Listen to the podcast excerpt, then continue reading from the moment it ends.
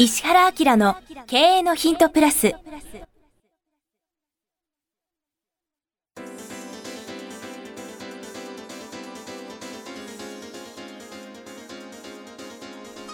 ポッドキャスト石原明の経営のヒントプラスは勝てるビジネスモデルや売れる仕組みの作り方経営者や起業家が持っておくべき能力とその磨き方リーダーの育成や強い組織の作り方などについて経営コンサルタントの石原明がリスナーの皆様からのご質問に直接お答えする形でお伝えしていく番組です企業を継続発展させるためのノウハウを提供する日本経営教育研究所株式会社がお届けいたします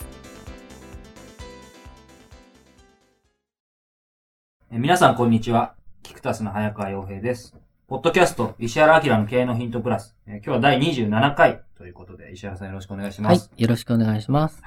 前回、前々回と、えーグローバルなお話で。そうですね。面白かったね。いや、またお話聞きたいと思うんですけども、今日は、えー27回目ということで、そのうち、これ、公開収録とかいや、やりどうたいですね。なのかな僕もこの前石原さんとちょっとお話ししましたけど、ねはい。まあ、ポッドキャストなんで、 Apple Store でやってもいいし、また別のところでやってちょっと話つけてきたらはいちょっと頑張ってみます。はい。はい。さあ、今日の質問、えー、なんですけども、はい。アメリカからの水産物輸出の業種。これ海外からなのかな？えー、マーケティングやってらっしゃる方から、えー、40代の方からこんな質問いただいてます。えー、石原先生のマーケティングの仕組みの中に顧客化というものがあります。お客さんにファンになってもらい、紹介もしてもらうというものです。えー幸いにも弊社と続けて取引をしてくださるお客様もいらっしゃいます。しかし、えーお前のとこのために友達を連れてきたぞということがあったのは一度しかありませんでした。一体どんなことに気をつけ、何を準備し、継続するべきこととは何でしょうか？という、えー顧客顧客化について。えー、面白いね。うん。実際、あの、石原さんの本の中でもたびたび4ステップマーケティングということで、えー集客、見込み客フォロー、販売、顧客化というステップが、あの、私もそれ読ませていただいて今実践もしているところなんですけども、はい。やはり個人的にもその顧客化っていうところはうんうん、具体的にどうやるべきなのかなっていうのは以前から伺いたいと思ってたので、はいはいはいまさにこれはタイムリーな。はい。はい。あの、顧客化って実は大きく分けて二つの要素ですよね。二つ。うん、一つ一つは何かっていうと、お客さんになってくれた方はいが、ずっと継続してくれる、リピートしてくれる、はい。から新しい商品を提案したら、間違いなく買ってくれるっていうのが、まず、第一ステップですよね。で、その先に、必要であれば、紹介してくれる。新しいユーザーを作ってくれる。ね。その糸口を作ってくれるっていうことなんですよ。それで、あの、例えば僕なんかが今のその、職業とかをはい。こうお聞きしたときに、はい。えっと、そその方のお仕事で言うと、はいまず第一ステップを満たすことが顧客化だっていうことをちゃんと考えた方がいいですね。リピートというか。そうそうそうそう。で、紹介の方のウェイトは、はい。僕逆にあんまり深くしない方がいいと思います。うん。うん。貿易で物の流通でしょ？はい。ですよね。うーん。例えば僕なんかだったら、継続して、その取引してもらえるような会社を、自分の会社の方が選んだ方がいいと思うんですよ。うん。うん。紹介が厄介なのは、紹介されたら行かなくちゃいけなくて、取引しなくちゃいけないみたいなとこあるじゃないそうですよね。うん紹介されて断るっていねそうそう。もちろん、その場合はどうするかっていうと、紹介してくれそうなお客さんに対して、はい要するに、このお客さんからの紹介だったら間違いないよねっていうところは、積極的に紹介に持っていくんだけど、はいそれも紹介するんだったら、こういうことや、こういうことや、こういうことや、こういうことを全部満たして、なおかつこんな風な形でだったら紹介してくださいっていうふうに、かなり限定しないと、何かをパッて打って終わりじゃないから、うん。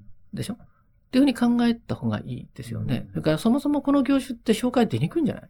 うん。だって、多分、特殊なものだから買いたいんでしょ？そうですね。ですよね。これはいいぜっていう、このマグロとかさ、はい。ってなった時に、えーその、ライバル会社に果たしてお客が紹介し,、したいかうんっていうと、どうなんだろうね。うんそうですよね。そううんか。その職種にもやっぱりよるっていうところはあるんですかね。うん。以前石原さんも本の中か私直接お聞きしたのか忘れてしまったんですけど、やっぱりその、英会話のうん。学校とかも、はいはい英会子供通わせる。そうそうそうなかなか出にくいっていう、あ、絶対出ないよ。だって自分の子供だけ頭いいくて点数取りたいよね。ね。なんであんたの子供に教えるかよって話になったりしますよね。性格にもよるけど。うん。そういう場合の職種にやっぱり限っては、まあ、紹介というよりも、うんリピートだったり、そこからまた別の同じお客さんからプランあそうそうそう。あ、うちがだってさ、いろんな業種のコンサルしてるのは、ある意味、紹介させやすいじゃん、その方がって。関係ない業種だったら、うちはすごいいいコンサルの先生がいるから、お前んとこ大変だから紹介してあるぜってなるけど、隣の会社紹介しないでしょ？ライバル会社だったらっていうのがあるじゃないですか。で、そんなのも考えたりしてます。うんまあも、もちろんうちはあの、紹介だからってはい、方へ行かないけどね。うんだから紹介してもらうためには、さっき言ってますみたいな、ハードルをちゃんと理解して、はいそんで持ってっていうことでしょ。あともう一個、この会社のキャパってどれくらいあるのかね？だからそのキャパにもよるじゃんね。うんだから、いあのー、どんどんどんどん増やしたいわけじゃ多分ないと思うんですよ。あはい貿易だから、ある一定数量を年間できちっとやってくれる感じなんで、うん僕だったらこういう会社を、その担当する、経営するんだったら、はいもうこっちがいいと思ったとこにしか行かないけどね。うん逆に。で、あの、紹介の仕方もそれですよね。ここ行きたいけど、知ってますか？っていう紹介の仕方。うん。自分でちゃんと指針を定めて。そうそうそう。例えばこの会社って言ったらこう調べちゃうんでね。で、どういう、どういうその、なんだ、組織図で、はい誰がえー重要人物かみたいなことを全部取っちゃうでしょ？うんそうしといて、その人たち知ってる人いませんかだーっと行きながらですね。で、あ、この人から言ったら間違いなくうまくいくんだなっていうことを戦略的に考えて、その人を落として紹介してもらうっていうふうな感じをするかな。戦略的にフォーカスして逆算する、そうそうそうそう。うん。これよく、あの、業種にもよるんだけど、そういうことが必要な会社の営業の戦略会議ではう、んよく指導する内容なんですけどね。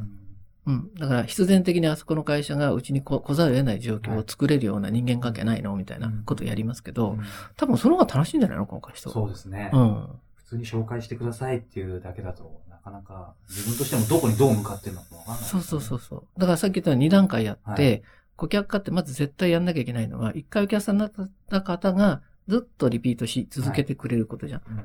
それから新しい提案とかなんかがちゃんと適切にね、はい。提案できるとしたら、それをちゃんと使ってくれるってことがもうまず絶対的に満たすことじゃん。うんで、それに対してプラスアルファ、はいあの、紹介してもらいやすい仕事、ね、それから紹介してほしいかどうか、戦略的に考えて、そこをあまり重視しないかどうかみたいなことを、一回その自分の会社の中で考えるといいでしょうね。うんうん。なるほど。まあ、そうすると今回この質問してくださった方は、まずその、紹介ももちろんあるとは思うんですけども、そのリピートのところで。そうそう。そこをかがっちり固めてしまう。うん。って考えたらさ、この会社に行くかどうかっていうのもさ、あの、安易にこう落としやすいからって言って、その会社の取引があんまり変わんないんだったら、難しいかもしれないけど、何年かかけて一回入っちゃったら、ね、数量がどんどんどんどんふ増えていくような、はい。そういうとこをきちっとこうなんか、両方だよね。うん入りやすいとこと長期的に落とすとこみたいなことを考えてぐるぐるやりながら、そこに入ったらすごくなるぜみたいなこととかも含めながらうん戦略立てた方が面白いかもしれないね。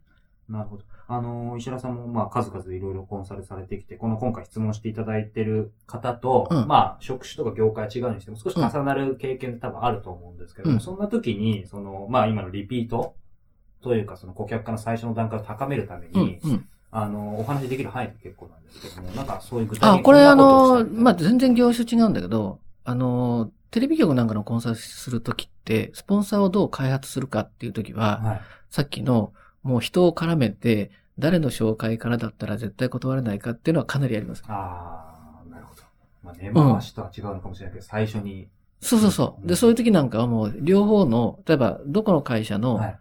スポンサーが、あの、どういうふうに、こう、なんか形作られているかみたいなことも、人間関係も全部映し取っちゃって、どっから攻めるかみたいなことをやりますけどね。うん武将みたいですね。戦戦戦国武将。全然そうじゃない。だって、マーケティングっていうのは、同一エリア内の他社他社との競争なんで、そうですよね。うん。例えば人事異動とか全部抑えます。うんうん。だって人事が変わるってことは変化が起きるってことでしょ。うんうんうんで、これ二つあるよね。はいその、うん、CM 出してくれる会社の人事が変わる可能性もあるし、そこにこうね、ついてってる自分と同じような、あの、ライバル企業も変わるわけでしょ？うん担当が変わるとこの情報が入ってれば、はいそこチャンスだったりとかするじゃないですか。うんで、そういうのも含めながら、あの、どこを攻めるべきかみたいなことは結構やったりしますね。なるほど。顧客化には2つの段階があるということで、うん今お話が伺ってきましたけど、最後にですね、この、まあ、質問いただいた方も、こう、えー一体どんなことに気をつけっていうところは、まず多分今向いてる方がこの方紹介にまず向いてますけど、そこを多分リピートのところってことではあると思うんですけど、その、なんでしょう。具体的にその何を準備しっていうところが、ああ、も、もしここだったらね、紹介で行くんだったらさっきのやつ。ここ行きたいんですけど、紹介できませんかって、これが一番いいな。うんうん。僕ならそうする。そうすると、えっ、と、その紹介、話が少し戻ってしまうんですけど、うん紹介っていうところも同時に考えていいんですかね？その顧客化でリピートの最初の第一ステップのところを、うんうんまずそこだけに今特化すべきなのか。まあ実際お会いしてないんで何とも言えないところがあるとうん、思だから今の段階。階だったら、そこは多分満たされていて、もう一発消化が出ないってことでしょ？そうですね。うん、だから、向こうから出してもらうんじゃなくて、はいこっちからリクエストして、うんその中に入っていくってことをやったら楽しいよね。うんなおかつ業界の情報調べちゃって、あそことあそことあそこと行きたいんだけど、紹介してくれますかって言ったら向こうが笑い出したら勝ちだよね。なるほど。その紹介を向くのは別に構わないんだけど、紹介をもっと戦略的にやっぱりやらないとあ、そうそうそう。あ、ここ。ね、みんなね、ほとんど分かってないですね。だから、どうしたら、顧客化の先の紹介の戦略が変なお客を紹介されたら鬱陶しいじゃないですか。そういうことしないで主導権持ってやれるかっていうことは、あの、いろいろ考えると、職種職種によって答えが出ると思いますけどね。紹介してもらったのに結果的に何か全体の、まあ、ビジネスがうまくな、うんうまくいかなくなっちゃうとかになっちゃいますよね。ちゃんと戦略的に。あの、逆に言うと、変なお客さんは、こっちからライブラリ企業に紹介したりします。ああ なるほど。そっか。でも紹介されたライバル企業は喜びますよね。喜びますよね。少なくともそうそうそう。で、売り上げが上がるけど利益がほとんどないなんていう会社紹介されたらいい、紹介したらいいですよ。だって相手は忙しくて、全然儲かんないところに主力がいっちゃったりするでしょ、ほどキリキリ前しながら利益がないでしょうんで、こっちはその隙に、あんまり大きくないかもしれないけど、ちゃんとした利益の上がる会社全部取っていったりとかできるじゃないですか。えー、顧客化についてお話し伺いました。はい。はい。また、あの、このお話についても別の形からお聞きできればと思っております。はいはい。石田さんありがとうございました。はい。よろしくお願いします。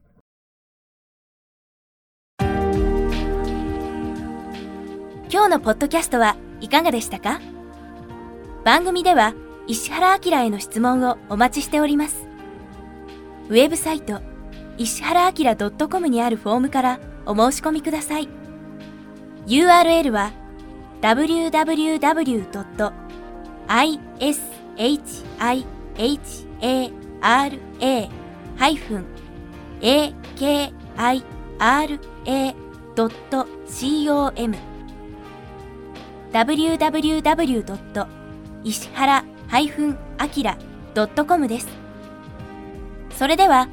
またお耳にかかりましょう。ごきげんよう。さようなら。